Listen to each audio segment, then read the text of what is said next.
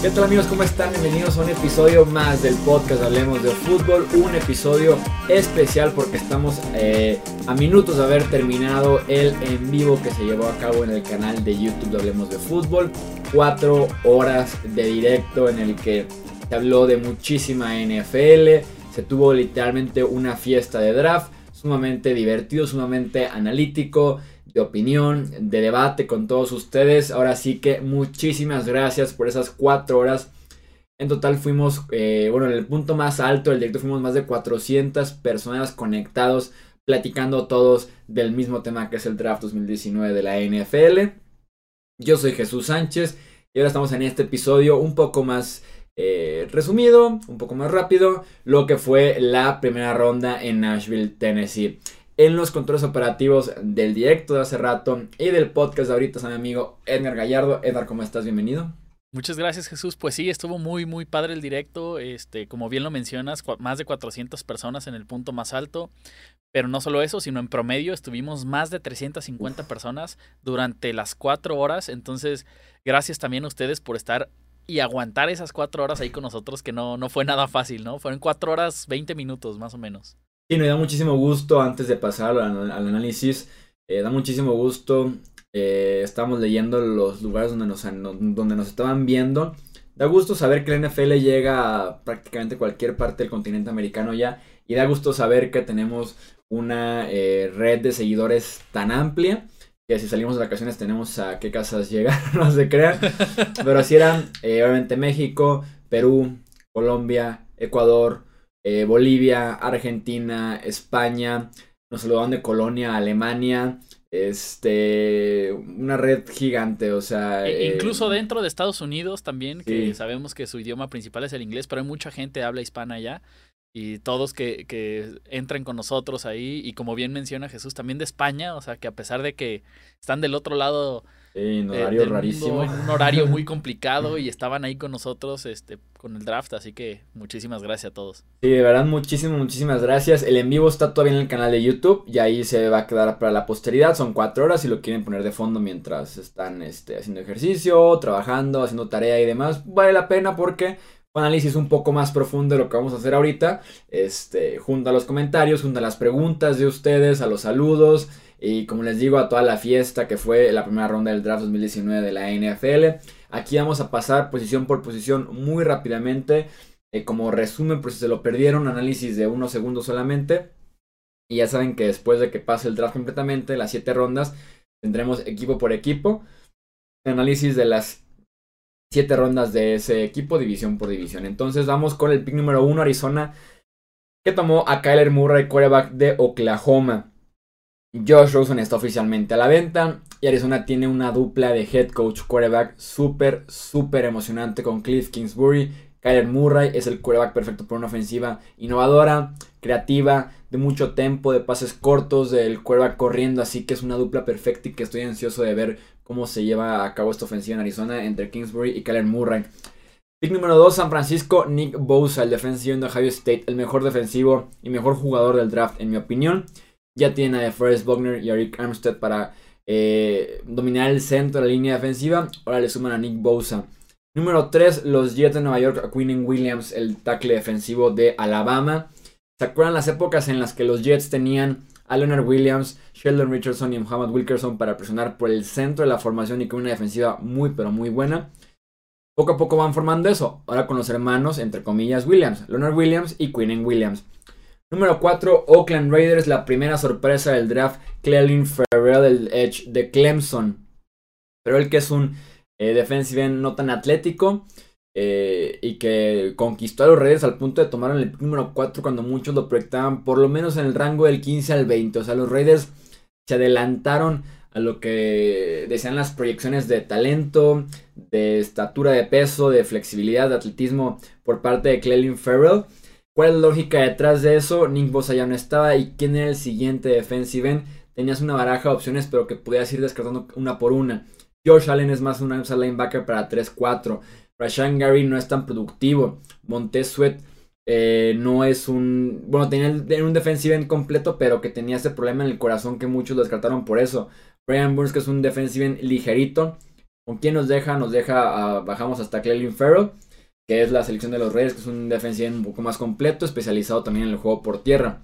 Tampa Bay Buccaneers, Devin White, el linebacker de LSU. Se va con Alexander en el draft, en la agencia libre, perdón. Llega Devin White, un prospecto rápido, de buena cobertura lateral lateral en la posición de linebacker. Los gigantes de Nueva York número 6, Daniel Jones, el coreback de la Universidad de Duke. Creo que los Giants se dejaron enamorar un poco por la relación Daniel Jones, familia Manning. Familia Manning estaba en los veranos, se iba a la Universidad de Duke a entrenar. Ahí estaba el ex entrenador tanto de Eli como de Peyton Manning. Las las, este, les prestaban las instalaciones de la universidad. Aquí tienen relación con Daniel Jones, tienen relación con el ex entrenador de Eli de Peyton. Y creo que por ahí viene la selección de Daniel Jones porque no tiene nada, pero nada que ver este jugador con el pick número 6 global. Jacksonville Jaguars, pick número 7, Josh Allen Edge de la Universidad de Kentucky. Se fue Dante Fowler Jr. la temporada pasada, mediados en un cambio a los Rams.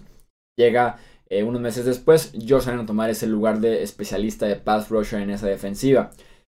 Detroit, TJ Hawkinson a la cerrada de Iowa. Traen a eh, Jesse James en la agencia libre, pero es un, más un a la cerrada número 2 van a ayudar a Matthew Stafford con el mejor a la cerrada de este draft. Número 9, Buffalo, Ed Oliver, tackle defensivo de Houston. Buffalo que ya tiene a Harrison Phillips, tiene a Starlo Tulele como tackles defensivos más corpulentos para eh, abarcar dobles bloqueos. Y con Oliver tiene uno de los mejores defensivos del draft, mucho más ágil, mucho más versátil en la línea defensiva para colarse entre los espacios entre guardias y centros. Los Steelers brincaron desde el 20 hasta el número 10 para subir y tomar a Devin Bush linebacker de Michigan, el segundo mejor linebacker de este draft. También agresivo, muy pero muy veloz, que puede estar en cobertura, que puede estar en el juego por tierra, que te cule lateral a lateral. Y finalmente, años después, llega el reemplazo tan esperado de Ryan Shazir.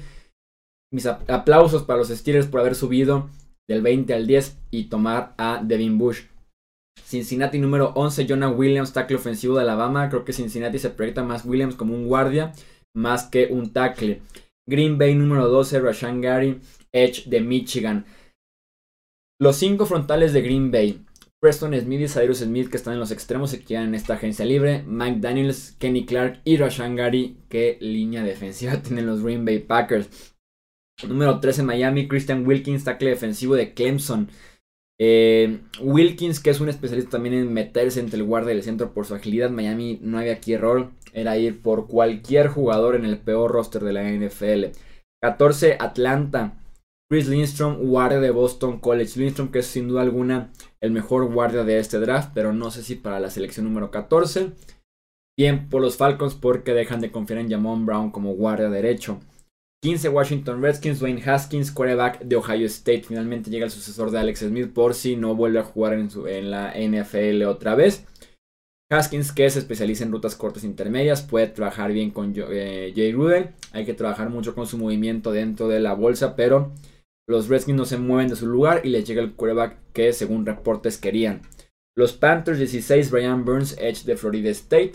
Tenían a, Mario Addison, se retiró Julius Peppers. Y Brian Burns llega a cubrir esta necesidad que tienen de un pass rusher especialista en llegar al Corea porque prácticamente no había nadie en esta posición para Carolina.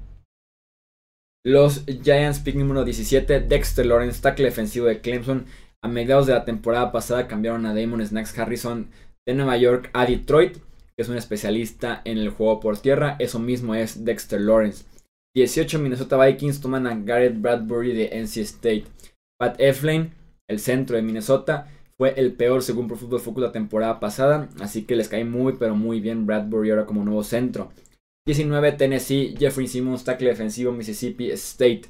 Decimos que no va a jugar este año eh, por una lesión de rodilla que sufrió apenas en febrero, pero para 2020 tendrán una selección de primera ronda extra, por decirlo de alguna manera, con un talento top 10 de este draft, porque no existe una necesidad tan grande en tackle defensivo, así que se pudieron dar ese lujo de, de Simmons.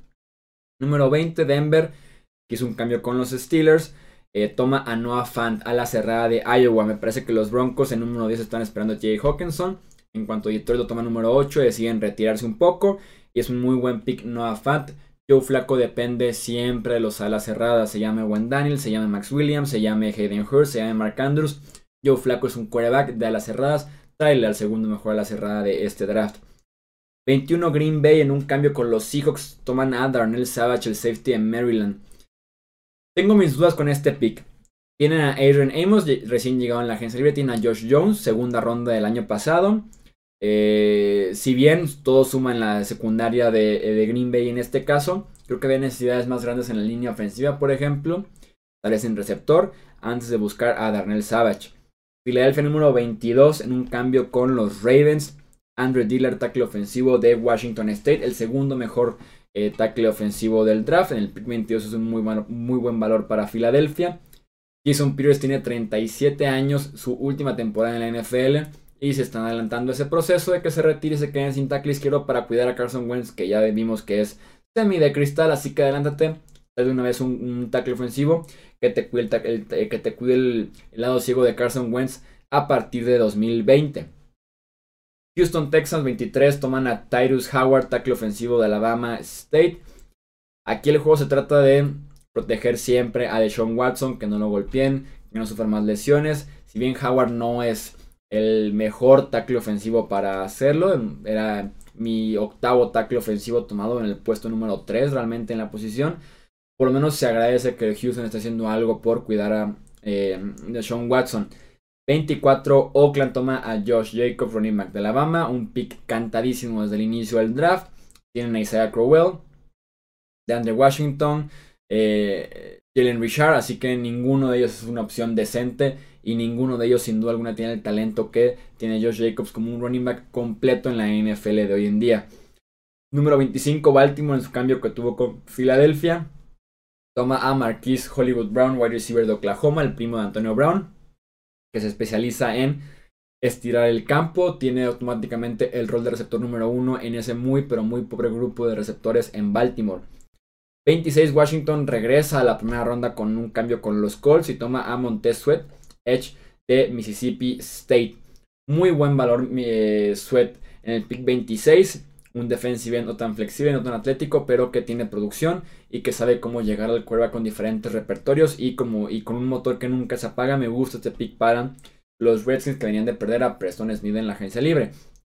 27, Oakland toma a Jonathan Abrams, perdón, Jonathan Abraham, safety de Mississippi State. Oakland que eh, realmente necesita ayuda en cualquier punto de su secundaria, ya sea cornerback o safety. Tienen en Abrams eh, un safety que juega muy pero muy físico, que puede golpear sin ningún problema al que se le ponga enfrente, que es muy agresivo, muy al estilo tal vez del sistema este de John Gruden de querer eh, imponer un poquito ese estilo físico en, el costado defensivo. Y ese es el tercer pick de los Raiders en la noche. 28 los Chargers de Los Ángeles y Jerry Tillery, tackle defensivo de Notre Dame. Eh, perdieron a dos tackles defensivos en la agencia libre. Regresa Brandon Midden, que es un especialista en el juego terrestre y párale de contar. Tiene ya también 34 años, así que era muy necesario un tackle defensivo. Y Tillery complementa muy bien a Brandon Midden porque Tillery es más un tackle defensivo que penetra en el juego aéreo, que sabe cómo llegar al quarterback por medio de su agilidad, de sus movimientos y demás. Así que me gusta este pick para los Chargers. 29 de los hijos después de una, inmensidad de cambios, finalmente hicieron un pick. LJ Collier, Edge de TCU, le surgía un Edge después del cambio de Frank Clark que fue mandado a los Chiefs. Collier me queda claro que era el mejor edge que quedaba disponible en, esas alturas del draft. Depende más de su, de, su, perdón, de su fuerza, de sus brazos, de su agresividad para ganar, pero con eso es suficiente para que también lo haga en la NFL. 30, los Giants de Nueva York, en un pick que nadie quería al final de la última ronda. Inició perteneciendo a los Saints, pasó a los Packers, pasó a los Seahawks y finalmente cayó con los Giants de Andrew Baker, cornerback de la Universidad de Georgia el primer y único cornerback de esta primera ronda. Es un cornerback completo, físico, que sabe cómo utilizar el lateral, utilizar sus manos para eh, ir arrinconando a los receptores hacia el lateral. Me gusta este pick para los Giants que le encuentran una pareja a Janoris Jenkins en la posición. 31 los Falcons en un cambio con los Rams toman a Caleb McGarry, tackle ofensivo de Washington. Sigue el draft de Falcons que se trata de cuidar a Matt Ryan. Primero un guardia, después un tackle. Así quitas de la ofensiva titular en guardia a Amon Brown en tackle ofensivo en el lado derecho a Tyson Rylo y puedes confiar ahora en eh, McGarry y en Lindstrom. Y para cerrar la primera ronda, los New England Patriots con el pick 32 toman a Kill Harry, receptor de la Universidad de Arizona State. Era sumamente pobre el grupo de receptores de Nueva Inglaterra antes de esta selección. Se trata de Julian Edelman, que es un talento probadísimo, efectivo en temporada regular, en playoffs, en donde lo busques. Pero detrás de él no había mucho. El suspendió Josh Gordon, que sigue siendo una incógnita. De Marius Thomas, que no trae absolutamente ya nada. Philip Dorset, Maurice Harris, Bruce Ellington. Braxton Berrios, no había nada en la posición de receptor de los Patriots y tienen por lo menos a un receptor físico que sabe cómo ganar balones 50 a 50, ganar verticalmente, ganar en zona roja también para cubrir la baja en otra posición, pero es el mismo estilo de jugador de Rob Gronkowski. Los leemos a ustedes en los comentarios ahora cuál fue su pick favorito de esta primera ronda y cuál creen que les quedó a deber menos favorito o si lo quieren poner como el peor pick de esa primera ronda, los leemos ahora ustedes en los comentarios. Recordarles que en Twitter, Facebook e Instagram seguimos con la cobertura en vivo del draft de la NFL. Ahí estaremos publicando las selecciones con su respectivo análisis en los próximos días. Y ya saben que al final de todo este proceso del draft tendremos análisis equipo por equipo de quién lo hizo mejor y quién lo hizo peor. Edgar, muchas gracias por estar en los controles operativos de este podcast. Muchas gracias a ti, Jesús. Yo soy Jesús Sánchez, esto es Hablemos de Fútbol y nos escuchamos en el próximo episodio. Hasta luego.